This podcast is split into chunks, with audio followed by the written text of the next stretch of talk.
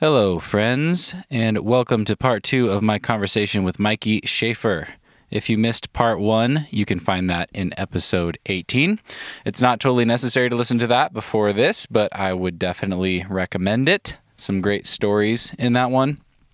In part two, we talked about Moonlight Buttress and why rock climbs are a finite resource that we should be respectful of and what we can do about it as stewards. We talked about footwear and how Mikey thinks about which climbing shoes to bring on big wall projects.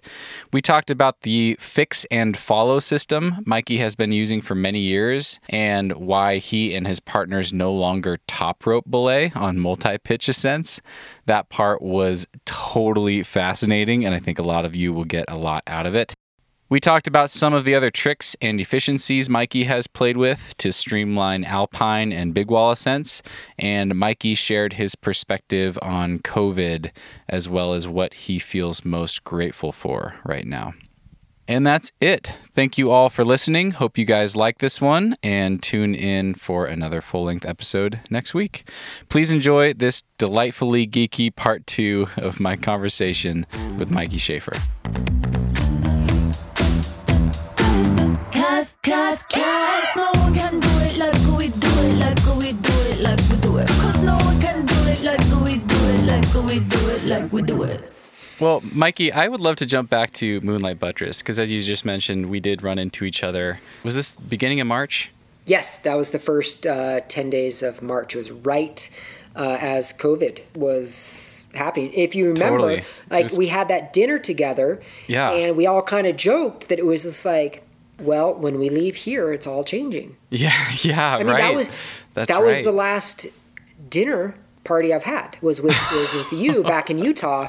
I mean, literally, because SJ and I drove away from there, and it was kind of we were like leaving our little bubble, and it was just like, okay, here we go. Social distancing starts now. So Uh-huh. yeah, Yeah. Well, there's a couple things I want to touch on. So it was interesting to see that, or to hear that um, you actually you you ended up red pointing it. You were kind of working on it with SJ, and you had done it before, and so now you've red pointed Moonlight Buttress in every decade of your climbing life. Is that correct? Well, no, because Oh, because you started as a do- I- teenager. I, didn't do it as a teenager. okay, so in your in your 20s, 30s, and 40s, twenties, thirties, and forties, I've done it. Yeah, yeah. that's so awesome.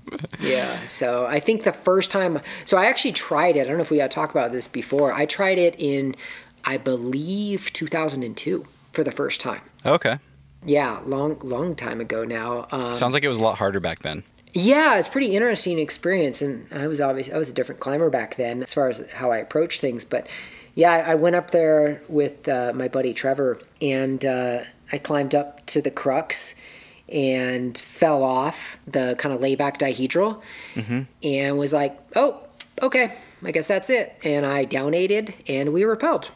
Didn't Huh. even take it to the top. One Okay. fall, and I was just like, "Oh, okay, I didn't do it." and uh, yeah, which is so interesting to think. I would probably never have that sort of approach these days, you know. But that was just like a sort of different time. I, I had a little bit more of that like old school like. You know, you try it once sort of mentality. Like you either you know flash it, onsight it, or like whatever. You know, like yeah, didn't really matter. So I was kind of like, well, I fell. I got to come back and just be stronger. and, Interesting. Uh, yeah, so I went back then in 2006, I think, and then I did it no falls.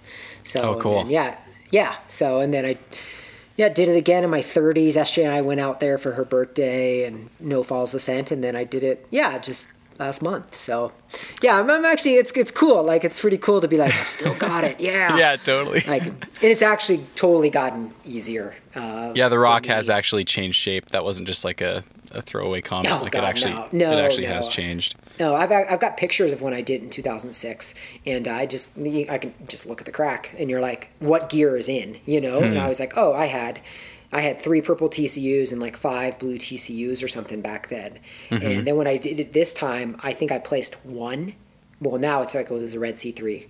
Mm-hmm. You know, that was like the smallest piece I placed. You know, and I used to have five of those plus three smaller ones. So, yeah, w- without a doubt, the route is like getting way easier, which is totally unfortunate. And it's actually pretty sad to see. And I almost feel bad up there, like doing it again, because it's a little bit like, ah, I've gotten my turn. I should probably not climb on it anymore because I am just wearing it away even more and like I don't know. I'm not sure it's totally responsible, you know. Um, Well, I think you're. I think the amount of wear and tear from you just walking up and kind of firing it off is is pretty minimal in the big scheme of things. I don't think you should worry too much about that. yeah, I don't know. But it was- you know, Yeah, Go ahead. the reality is we are all impacting it you know Mm. i mean and as climbing grows i think being like very aware of the actual impact you're having even Uh-huh. if it is like that tiny tiny amount but like dying of a thousand cuts it's like we're doing it. We are killing crags with thousands of little cuts. I mean you go Mm. to indian creek and you just like look at these things and you're just like whoa no way. Like that thing is a different climb now. Like it's wearing out. Like you know we're wearing out rock climbs. Like how crazy right? So i mean yeah sure. I mean you could look at me like doing another lap on moonlight and being like yeah i didn't fall. I wasn't really like whipping on the gear. But it's also like i was still another lap on it. And mm-hmm. every single lap we do we're like we're wearing you know we're wearing it out. We're like blowing out the crack where the edge is coming off. Like we're putting scrapes on the wall. And you know so i think at least being aware of that as climbers that it is like hey we are all actually contributing. This each ascent is changing the route. It's just such a slow we don't see that change you know each climb but but obviously the rate of change is pretty drastic right now in climbing. So i don't know. I, I think as i've gotten older i've just become so much more aware of that as things change and that we we do have an impact. And trying to be aware of that of like oh do i need to do that thing? Is it important or am i just like you know wearing it out? And i don't know. It's funny. Uh, paul who climbs at smith a friend of ours you know he'd always joke. He's like what you're gonna do that thing? You're just wearing out your shoes. He's like why are you doing that thing? You're literally just wearing out your shoes. And uh, i often i do use his line a lot now you know when it's just like oh should i do that thing? I'm like you know what? I'm probably just i'm just wearing out my shoes. That's funny. There's a lot of irony in that coming from him. yeah who he does a lot of pitches but Yeah, every day. Anyway, sorry, that was a total sidetrack, and I That's great. Think that's what you were No, trying thanks- to get at. thanks for sharing that. about Moonlight. But I, I do actually feel uh, sort of strongly as, as far as like, no, actually, we do have impactors climbers. Each of us is the thousand little cuts, right? Like, and there's way more people right now.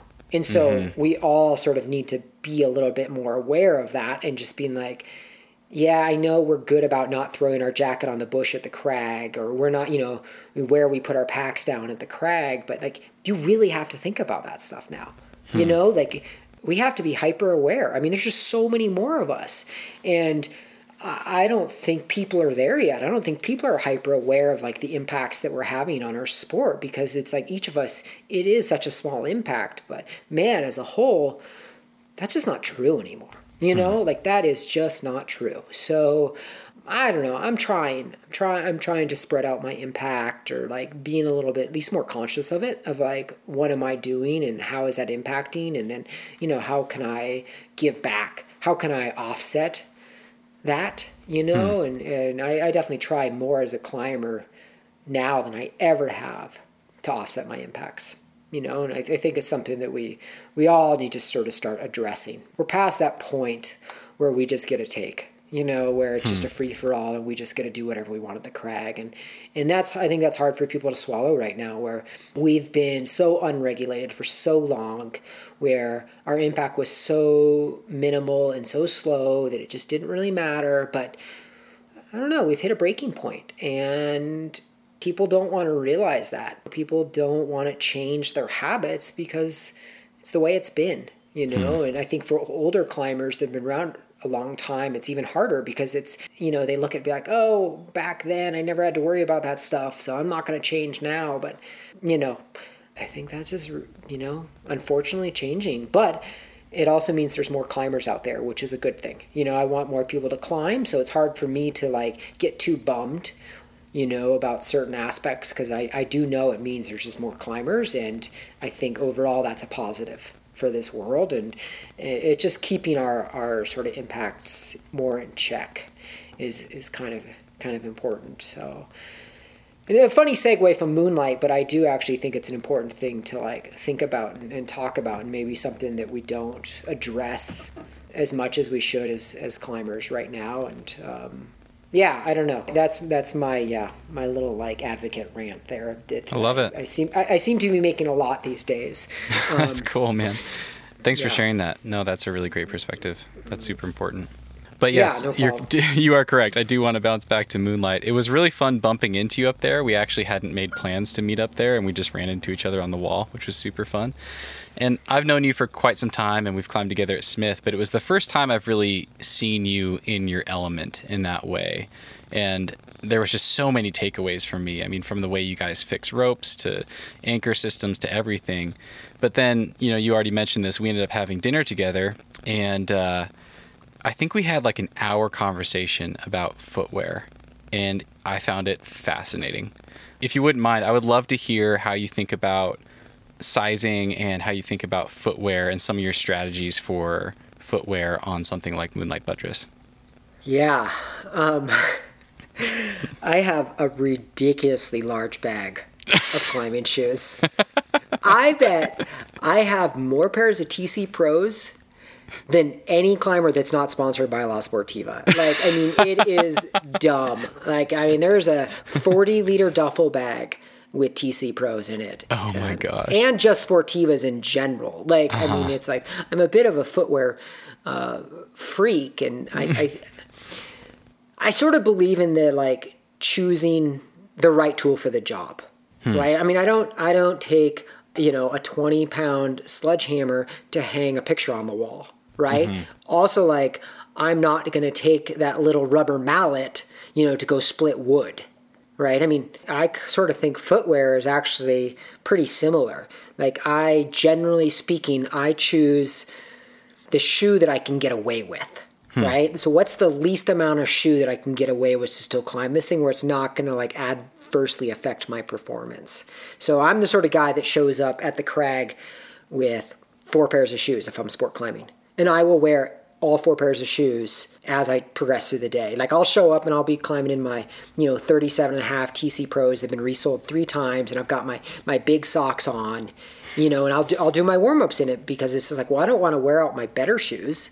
Shoes are expensive and I, I don't get them for free. I've, I've never gotten them for free. So, you know, and I think maybe that's part of it. It's like I climb as, you know, much as most sponsored climbers and go through just as much footwear, but I've, I've never really gotten them for free. So, um, you know, so, you know, and then as I move on to like, okay, well, then there's my like, you know, advanced warm up. And then I, I put on my like, what used to be my send shoes that have been resold twice, you know, and then I'm like, okay, I'm going to actually get on the project, but I'm not taking send burns and then I'll, I'll like climb in the pair that have been resold once. And then if it's like, oh, now I'm taking send burns, then I actually bust out my fresh pair. So, and I, I sort of apply that sort of scale even to say something like, you know, Moonlight, where it's like, I'm like, okay, well, what can I get away with? You know, what pair of shoes will I still be able to climb it that are going to be comfortable, but where I'm not just wearing my shoes out, my good pair? I'm sure when we showed up to Zion, I had probably three or four different pairs of size 37s. Oh, like wow. just this, just the same size, and you know, and, and like one pair was new, uh, one pair was broken in, one pair had probably only been resold once, and there were actually those are sometimes the best where they they've been resold, but I didn't break them down too much on their first sole, hmm. and once they get that that fresh sole, they're like they're excellent. And then you know I've probably got my pair that's like you know a pair of junkers that have just been resold that are so blown out. And like i actually have i believe i have my first pair of tc pros and they're still in rotation um, they've changed them a, a little bit so you can tell the rands used to have uh, dots in them like holes in the side of the rands Okay. and i think that was only the first season that they had those and i actually last night i was I was going through some shoes and I, I came across those. I was like, "Hmm, maybe, maybe, maybe I'll throw these things in the bag. So, um, yeah, I mean, I, I'm not cheap. I think I'm frugal, but I also care for my feet. Like, I, I'm not one to jam my feet in tight shoes if I don't need to, hmm. right? So I'm always a little bit like, okay, part of that's what can I get away with? It's, you know, the cost thing. It's like, I don't want to wear my send shoes up there and wear them out because then I'm just going to have to buy a new pair when it really matters. Uh-huh. But I'm also like, well, what's the least amount of damage can I do to my feet? I, I think long term use of really tight climbing shoes has to have an adverse effect on your feet. Hmm. And then there's also just like the comfort thing. It's like, okay, well, if your feet are comfortable, like, are you going to perform better Whereas opposed to having a tight shoe, where by the end of the climb your feet are so uncomfortable, you're not going to be able to like stand on your feet as well. Hmm. Right. So sort of like balancing that of like, okay, well, you know, what's that sweet spot of like I'm going to be able to wear these all day, yet still perform in them is you know, and sometimes that does lead to bringing multiple pairs of shoes. You know, even on a route like Moonlight, like that's not unrealistic. You know, is to like you know, be like, yeah, we've got our pair for the crux and we've kind of got our pair for the filler climbing. Um, you know, and that's, I mean, I would say that's pretty normal for me and maybe even three pairs on, on some things. You know, I'd have a pair for the 510 and the 511 climbing. I would have a pair for the 512 climbing. And then there would be a pair, you know, for the 513 climbing. sort of Interesting. And, yeah. uh, Yeah. And I mean, none of this would probably matter if I was just stronger. You know, like, like I wouldn't have to bring higher performance shoes if I was just stronger. right. Um, but you know, you can also just be smarter, and I think you know that that's one of those things. It just is like, okay, well, I got to be smarter about it. You know, I got to like stack the deck as much as I can in my favor. You know, and if that means like bringing three pairs of shoes for like a ten pitch route, okay. So that's what that means, you know. Like I'm just, I- I'm not strong enough. I got to do it this way, you know. Or the other side, though, is yeah, you can look at that and say I'm just going to be smarter about it. and the um, coolest thing is that we can try to do both, right? Yeah, no, exactly. Yeah, hundred percent. And you know, so it's actually interesting. I was talking to Tommy Caldwell about this once. He has one pair. No kidding. He's a one size TC Pro climber, and I was dumbfounded. Yeah, that's I was shocking just to like, me. Oh my god! And I, then it dawned on me. I was like, oh right. You're so much stronger than me, you know. I was like, it doesn't matter as much, you know. I was like, that was that was literally my conclusion. I was just like, oh right, Tommy can just wear one pair, and Is just it that, or is it maybe that he just like wears his most downsized that he can possibly stand all the time, and he's just like totally gotten used to it?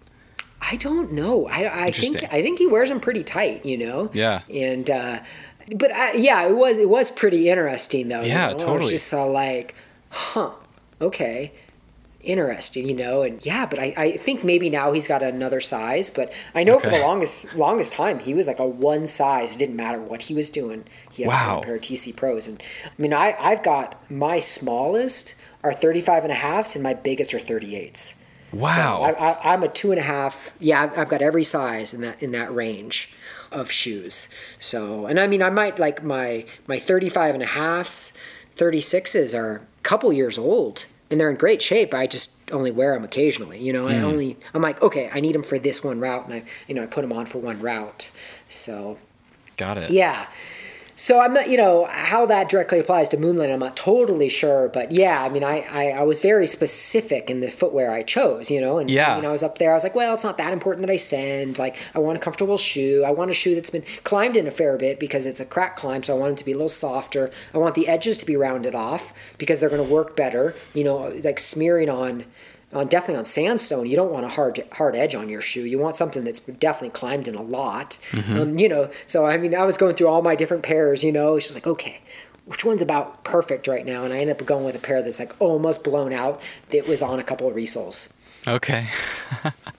Interesting. And what what size was it? Do you remember? Roughly. That oh, that's a that's a thirty-seven. Yeah, for That's sure. a 37. Okay. So kind of Yeah. right in the middle. yeah, that's that's that's kind of my average sort of like cruising shoe. Gotcha. One thing I was shocked about is that it's not uncommon on something like that where you will put your shoes on and you will wear them all day and never take them off. And there was a couple things that went along with that. I'd love to hear about that and about the compression socks and how you think about that. Yeah, I mean, unfortunately, that's kind of true for me. Like, I learned early on when I was like big wall climbing, that my feet swell a lot. Um, My feet swell, and I've got really bad skin, like on the bottoms of my feet. Um, Huh. Like actually, like I've got a problem. Like I can't walk around barefooted. I took me years to like be able to wear flip flops. Like my feet Whoa. break out. I've got these like red dots on them. Occasionally they start to crack and peel. And I'm not really sure. I need to see a dermatologist. But it's really impacted. Well, it used to impact my climbing a lot more. I remember when I was younger. Uh, like early trips to up to Squamish, and my feet would get hot and they'd swell, and I couldn't wear my climbing shoes anymore.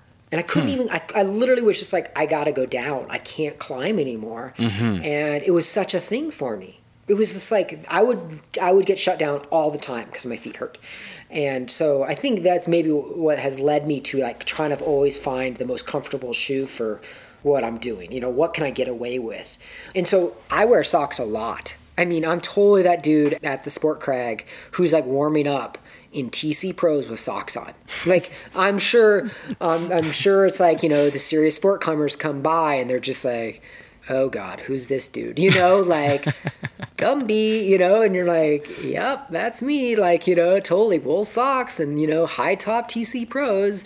Um, but I think it's just trying to conserve like kind of my feet and. Uh, so one of the things I've done and I do often is I, I wear compression socks.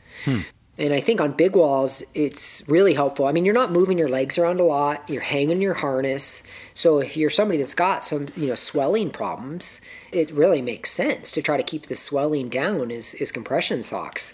And for me, it's hugely beneficial. You know, I mean, my That's feet, fascinating. they don't, they don't hurt as much. And you know, it's a little bit of a different feel for sure. Like if you're not used to climbing in socks, it's it, you're gonna be like, this sucks. But it's like anything you got to practice it you get used to it. Hmm. And i always tell people you know like well when you go to the crag do your warm-ups in socks. So when hmm. you go alpine climbing or you go multi-pitch climbing like it doesn't feel weird. You got to practice it you know? I mean I, I go as far as i mean i wear my approach shoes on warm-ups all the time if there's hmm. a warm up, I, if I can top rope in my approach shoes, I'll be like, oh yeah, cool. I'll huck a lap on that 511 in my approach shoes. Because then when I'm like on, like going into the mountains or something like that, and I'm putting mountain boots on, it's not, it's just like, it's not totally different, right? It's Huh, not just yeah. being like going from rock shoes to like mountain boots and being ex- expecting to be able to climb 510 in mountain boots, right? So it's like, I try to like, I mean, I, I wear my approach shoes a fair bit while climbing actually. And I think it's always been really good practice. You know, it makes you, it, you know, you actually learn how to use your feet a little differently. Like how you smear on things, you can't just get away with edging on everything, and hmm. and so the amount of pressure you have to apply to the footholds to make them stick, it really gives you a sort of different sense of what you can get away with. Hmm. I mean, honestly, I, I think it's probably something that would benefit a lot of climbers is to climb in shittier shoes. Climb in shoes that you can't rely on the shoes as much, where you have to start relying on your balance and your technique more, as opposed to like, you know, just standing on that edge. I mean, shoes are so good these days, you know, definitely like a high performance pair. It's like you can get away with just, you can edge on anything, right? Um, you know, but do you need to? You know, I mean, I, I think from a training standpoint and like a technique building standpoint, I think it would make sense to actually like, don't rely on that and practice with you know a pretty crappy pair of shoes. So when you do put those like hot rods on you're like oh yeah now i'm now i'm ready you know? Like now i can sort of stand on anything. Yeah. so yeah no i definitely tinker with my you know my footwear and uh, things like that. But i know I, I I think it's interesting it's actually okay you saw the footwear aspect of it but i approach a lot of climbing like that. I mean i'm definitely a tinkerer you know if it's in mm-hmm. systems and climbing if it's like I, I think I'm constantly trying to find like what's the most efficient way to do something. Mm-hmm. Um, always, you know, like I mean, I think generally it's easier to climb smarter than it is to get stronger, right? Like it sort of takes less effort, you mm-hmm. know, to just be like, okay, well, how can I make my rack smaller? How can I get away with less gear? How can I make my pack smaller when you're alpine climbing? Like, if you want to talk about some, you know, dorkiness, it's like, you know, I mean, for sure you're like got the gram scale out and you're rating, you know, writing the weight of your jackets on the tags. Like that's that's not like in my circle of friends. That's like baseline nerdiness, you know, like Oh, I for love sure. that. That's amazing. Oh, I mean, I, you know, we're like that ain't nothing. no, no, no, no, no. I mean, you know, it's like before going on like an alpine climbing trip with Josh. I mean, it, Uh-huh. it, there's like, I couldn't tell you how many emails back and forth about, you know, the weight of the tent versus, you know, I, I literally had a spreadsheet of like the weight of the tent versus the, what is the floor volume? So how many square feet is it versus the overall weight? And what's that oh ratio? wow. Wow. Yeah, I mean it, that. I mean, we're talking in that sleeping pads. It's uh, you know, you know that's like the rope. Okay, you know we've been climbing on these these 8.6 millimeter ropes that have, I believe, have like a like a 46 percent sheath percentage ratio. You know, and it's like, oh well, that's probably the lightest rope we can get with the highest amount of sheath which makes sense when you're alpine climbing just because you, you you kind of chop ropes there's a lot of abrasion with ropes up there and you know so i mean i, I really do i mean i kind of approach it all like that you know um, I mean, I, I've had so many spreadsheets of like, you know, what's the overall weight of my rack? You know, my- what's the weight of my harness? And like, how can I make all that stuff lighter? And like, it's just, it's sort of an easier way to perform better, you know? Like, it's just like, okay, well, what can I do here that is actually like the least amount of effort? in a way, right? Like, and if that just getting smarter, is that learning more about the equipment or systems or you know efficiencies and uh, Oh man, I mean, it's like there's, yeah, there's so many good examples. I remember taking um, belay devices, and I've actually done this a couple times in like guide mode, right? So which is a pretty standard way to belay up the second on multi-pitch climbs, right? Is mm-hmm. like putting on guide mode and finding out what belay device, carabiner, and rope combo has the least amount of force required to pull the rope through the belay device. Oh wow. Yeah, so we spent a day like getting all these different sort of devices and biners and ropes we had, and we literally like we had this like little dynamometer thing to like measure force. And then so you would start pulling on the rope and then you would see when the rope would start moving through the, the device. So uh-huh. what sort of force was required to actually belay? And that seems like most people would be like well that is such a minor thing. And you're like well you know what? Like you're pulling 3000 feet of rope through a device in a single day? Yeah. I was like, if you can save one pound of effort every single pull, Was it that significant? I mean, I don't, I'd have to go back and look at the numbers, yeah. but oh yeah, I know you definitely saw like pretty drastic differences in the amount of force in certain combos. If it's a depending if it's a round stock carabiner versus an I-beam construction carabiner versus a you know a Petzl device versus a BD device, then a, a Beal rope versus a Edelweiss rope. I mean, oh all Oh my those. I mean, essentially, what I just named are very different. It's Like you know, where the Edelweiss rope is going to have more. Generally speaking, they're stiffer ropes. A Beal rope is super soft. You know, a round stock carabiner is way better. Previously, when we tested the BD Black Diamond ATC guide, had took less force than the Petzl Reverso. I mean, yeah, for sure, total dork. I mean, you know, it, it, but it, Is this something I could up. share? Is this like a spreadsheet that I could share in the show notes? Oh, they've people? all they've all kind of come and gone over the years. I'm bad. I'm bad about Damn. keeping them, but uh, Okay. yeah. So I love this so much. yeah, and it's also like you know you looked how we how we were like climbing. You know we we do the fix and follow thing now, right? Like Right. We don't, That uh, was you know- fascinating to me. friends don't let friends belay. Yeah, friends don't let friends belay. I was like, what are you talking Dude, about? that's so 2010. like, oh my god. I don't actually SJ and I, we don't climb with people that want to belay. want multi-pitch climbing. Literally, we're just like, yeah, no. We're cool. Okay, so we have to break that down. So what does that actually look like when you're climbing? So yeah, the, the fix and follow is, is kind of the slang I use for it. It's um so you you're out multi pitch climbing and you you know you lead a pitch as the leader and then you just you fix the rope, you tie it into the anchor, and then the the second your partner just follows on fixed line self belay. So generally like Mini Traxions. We say mini tractioning even though we actually use a camp lift and a, a Micro Traxion. But uh, just generally it's like, oh yeah, you're gonna go micro tractioning or something, right? So yeah, it's a bit of an odd system, and it's something that is catching on for sure. But um, and some people still kind of think we're crazy. it's uh, yeah, Josh Wharton is the one who I, I really think he's the one that kind of was just like, hey, we should try this. And I forget what the first route we did it on was, but I mean, to me, it was like instantly obvious. I was like, oh, this is the way. This is what you do. Like, that's it. And I, I mean, I think we've been doing that for six, seven years now, at least, or something like that. Yeah. Like, unless it's a weird traversing pitch or something like that, like, no way. You don't, you don't get a belay as the second anymore. And I mean, here, okay, so people would be like, why? Like, that's so weird. Okay. Well, in that system, what happens is as the leader, you just fix the rope. Well, you never have to pick up, pull up all the extra rope, mm-hmm. right? So again, that's just energy savings. I mean, say you just led like a really long pitch, there's a ton of rope drag. I mean, pulling the rope through a device and through all of that, like that's sort of hard work. I mean, you know, if you have to do it a ton of times, say you want to go do a 20 pitch route in a day, I mean, just pulling like 2,000 feet of rope through a belay device, you're going to get pumped. Mm-hmm. So it's like, okay, if you're going to get pumped, that means it, it's doing something, right? That's taking away energy that you can be using towards climbing.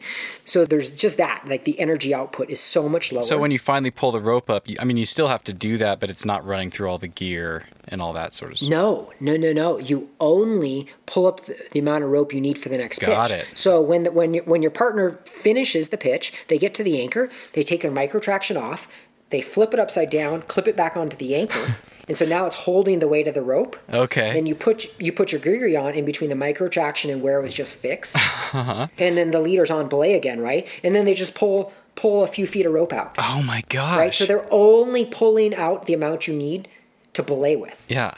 So there's no wasted energy. So say say it was like a you know the leader just leads a, a 50 foot pitch. The old method that means the leader had to pull up 100 feet of 150 feet of extra rope. Mm-hmm. No, you don't have to pull up any rope. Rope just gets fixed. The belayer takes off the Micro Traxion. It just dangles. We're good to go. Man. So you never ever pull up extra rope. Have you ever had the dangle rope get caught? Nah, I mean if it's really really windy, maybe you'll manage it a little bit. Okay. But honestly, like there's no knot in the end. Yeah. So it shouldn't get that caught. You know, I mean, it's just like a rope pulling a rope straight up a wall. Like, Yeah. so totally.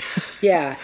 So so okay. So yeah, you're not pulling up the rope as much. You're also then as the as the leader, you actually get a real break. Right? Mm-hmm. You got to just relax, and we lead in blocks. I mean, always. That's like again, that's like mandatory. Like you you don't swap leads. That's like the '90s. Like if you're swapping leads, like you got to reinvestigate your system. Like you're doing something wrong. Like that is not the most efficient way to climb. Like again, like it's either you set like a pitch count. It's like okay, I'm gonna lead four pitches. You're gonna lead four pitches, or it's like I'm gonna lead for four hours and then you're gonna lead for four hours. Hmm. Like that's that's normal, right? For sure. Like and that's generally a super good system. So as the as the leader after you led the pitch, you just get a chill. You're just sitting there, you're eating your food, you're relaxing, you're actually resting.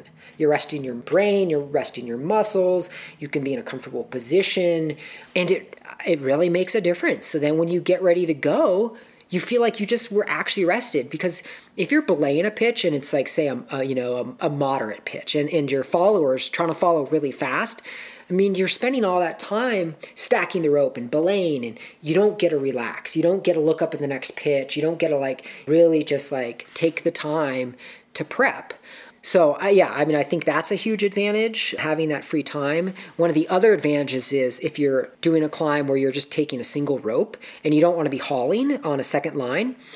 After you fix the rope and the the second is getting ready to climb, they can hang a light pack on the rope because the hmm. rope's fixed. And then they can climb just like normal. They can Mini Traxion with the weight of the rope below them. Oh my and then when they finish the they finish the pitch and they just haul the rope up. Yeah. I mean, we're talking like I mean, I hang my approach shoes, I hang all the extra rack for Uh-huh. sure. Like if it's a if it's a really hard pitch, I'll take everything off my harness. Yeah. Right? I will like literally like I mean extra As the second. my blade my belay device. Oh yeah, absolutely. Yeah. You carry nothing. Yeah. Because it's all just hanging on the rope. The end of the pitch, you haul it up. Got it. Yeah, no, I mean it's huge. I mean it's like just the efficiency of it is is, is amazing. I mean it's like occasionally you know you go back to belaying some pitch it just makes sense, and you're just like you're like oh my god really like I can't believe this is what we used to do. Like this seems so old school. Um, it's interesting like some of the people I've done it with. Uh, I I was on a trip with Steve House, you know, arguably like one of the greatest American alpine climbers of all time, you know, and we do it now together. And he was like, he's like, you know what? If we had this system on Nanga Parbat, he's like, I think we might have been able to make it to the top. Oh my gosh. Yeah. He was that adamant. He Yeah, was yeah. like, this is amazing. Like, this has changed the game. I mean, you can imagine at altitude just pulling up the rope. You're like, Oh my gosh. oh, this is so much work, especially if you've got a climber that's like, say, on a you know 60 degree snowfield or 70 degree snowfield, and they're just you know pretty fast pace. I mean, belaying hmm. is so much so much work, and as opposed to just being like, oh, nope, don't have to belay right now. So. Hmm.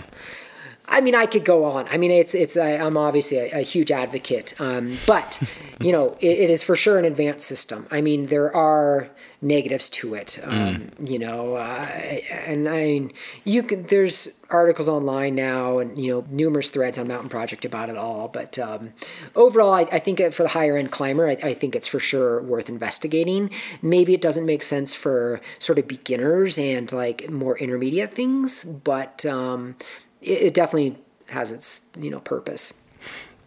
That is fascinating. Thank you so much for sharing all that.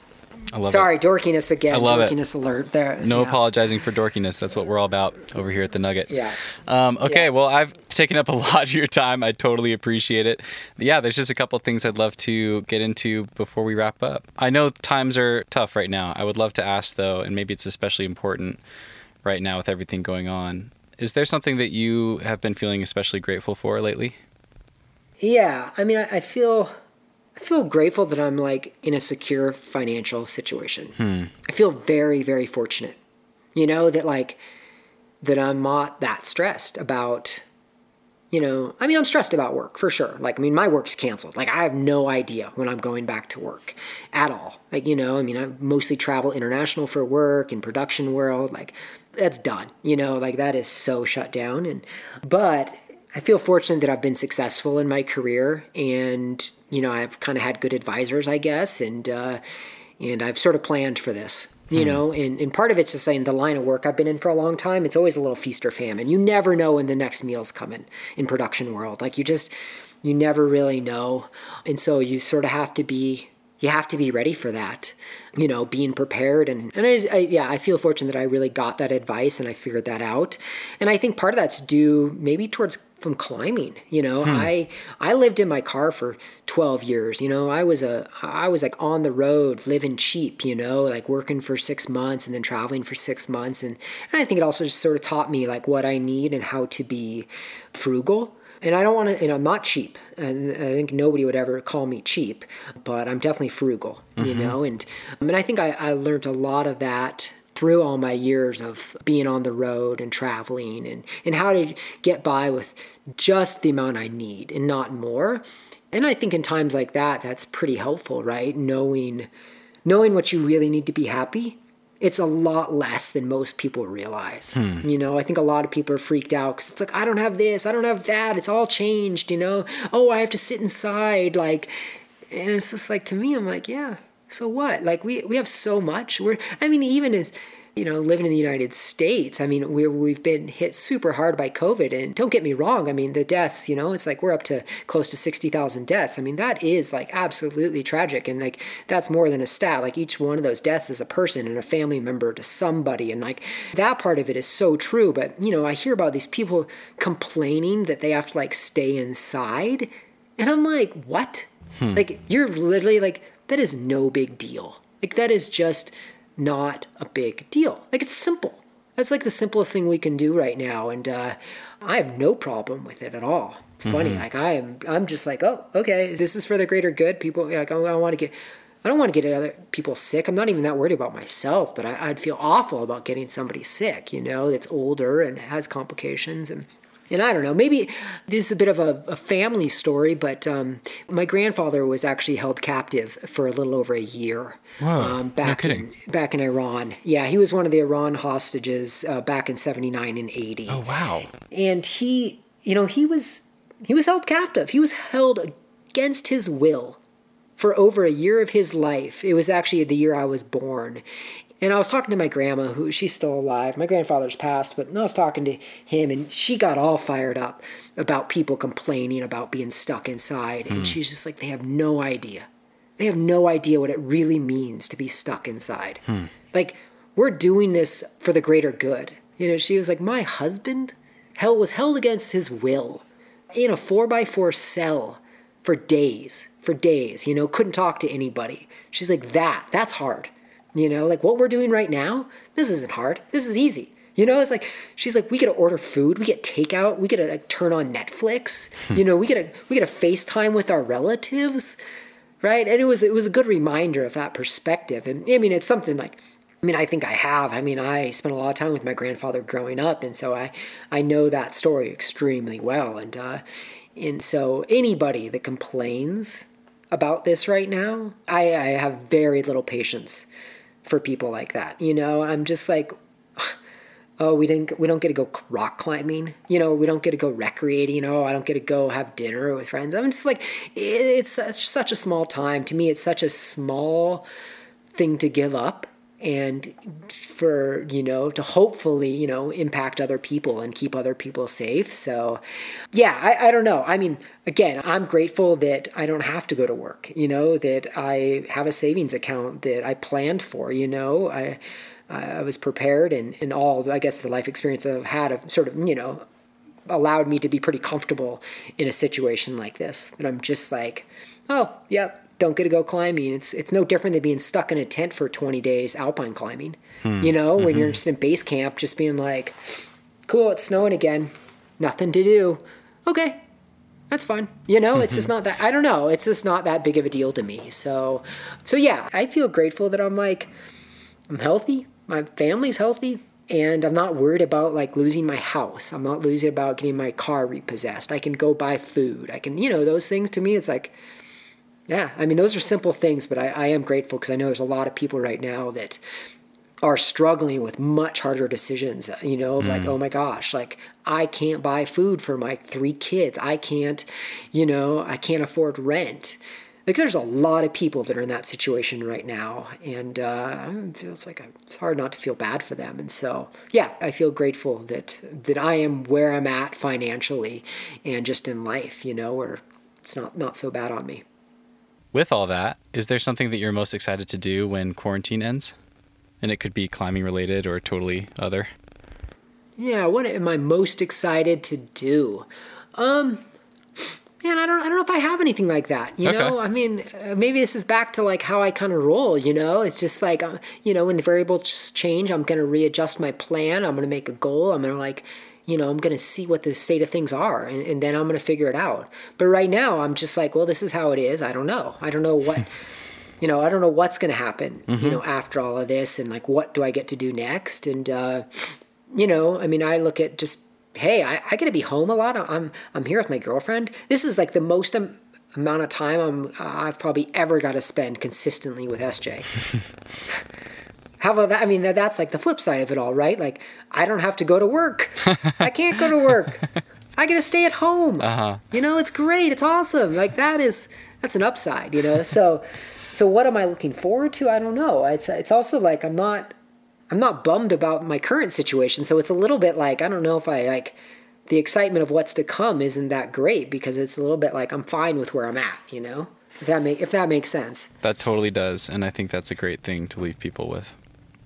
Mikey, thank you so much, and thanks for being so generous with your time. This has been so much fun and fascinating. just from hearing your stories to insights and you know all the geeky stuff, I just totally love it. So I really appreciate it. When I was talking to you before this, you did say, you know, I was just asking you if there was anything that really stood out to you in your own climbing, and I'm going to read a quote from you, and you did say, you know, I do think something I'm generally proud of is that I've spent a lot of time at a somewhat high level in most disciplines of the sport. That is something that is sort of fading away these days. And it goes back to that jack of all trades, master of none thing. And I think anyone that thinks of you and their climbing, and, and certainly this is the case for me, I think that's that really is your career. Like when I think of Mikey Schaefer, my brain bounces from Patagonia to Yosemite to Liberty Bell to watching you climb Scarface to hearing about these V10s you did in Bishop and um, it's awesome, man. And I really have always respected that about you. So I'm excited to see what's next. Yeah, well, well thanks, Steven. Yeah, no, that that does mean a lot, and it is something I'm I'm I'm, I'm proud of. Yeah. I, I, so yeah, I'm gonna hopefully keep doing it. I'm gonna keep moving that spiral up, and I'm gonna keep making the base base bigger and um, keep building that pyramid. Building the pyramid. I'm not really sure for what, but uh, I guarantee you I'm going to find the next thing that I'm going to get psyched on, and uh, it's going to be awesome. Yeah. All right. Hell yeah. Thanks, Steve. Well, in the meantime, stay safe, be healthy, and I look forward to talking to you soon. Okay. You too, man. Take care. All right. Thanks again, Mikey. Bye.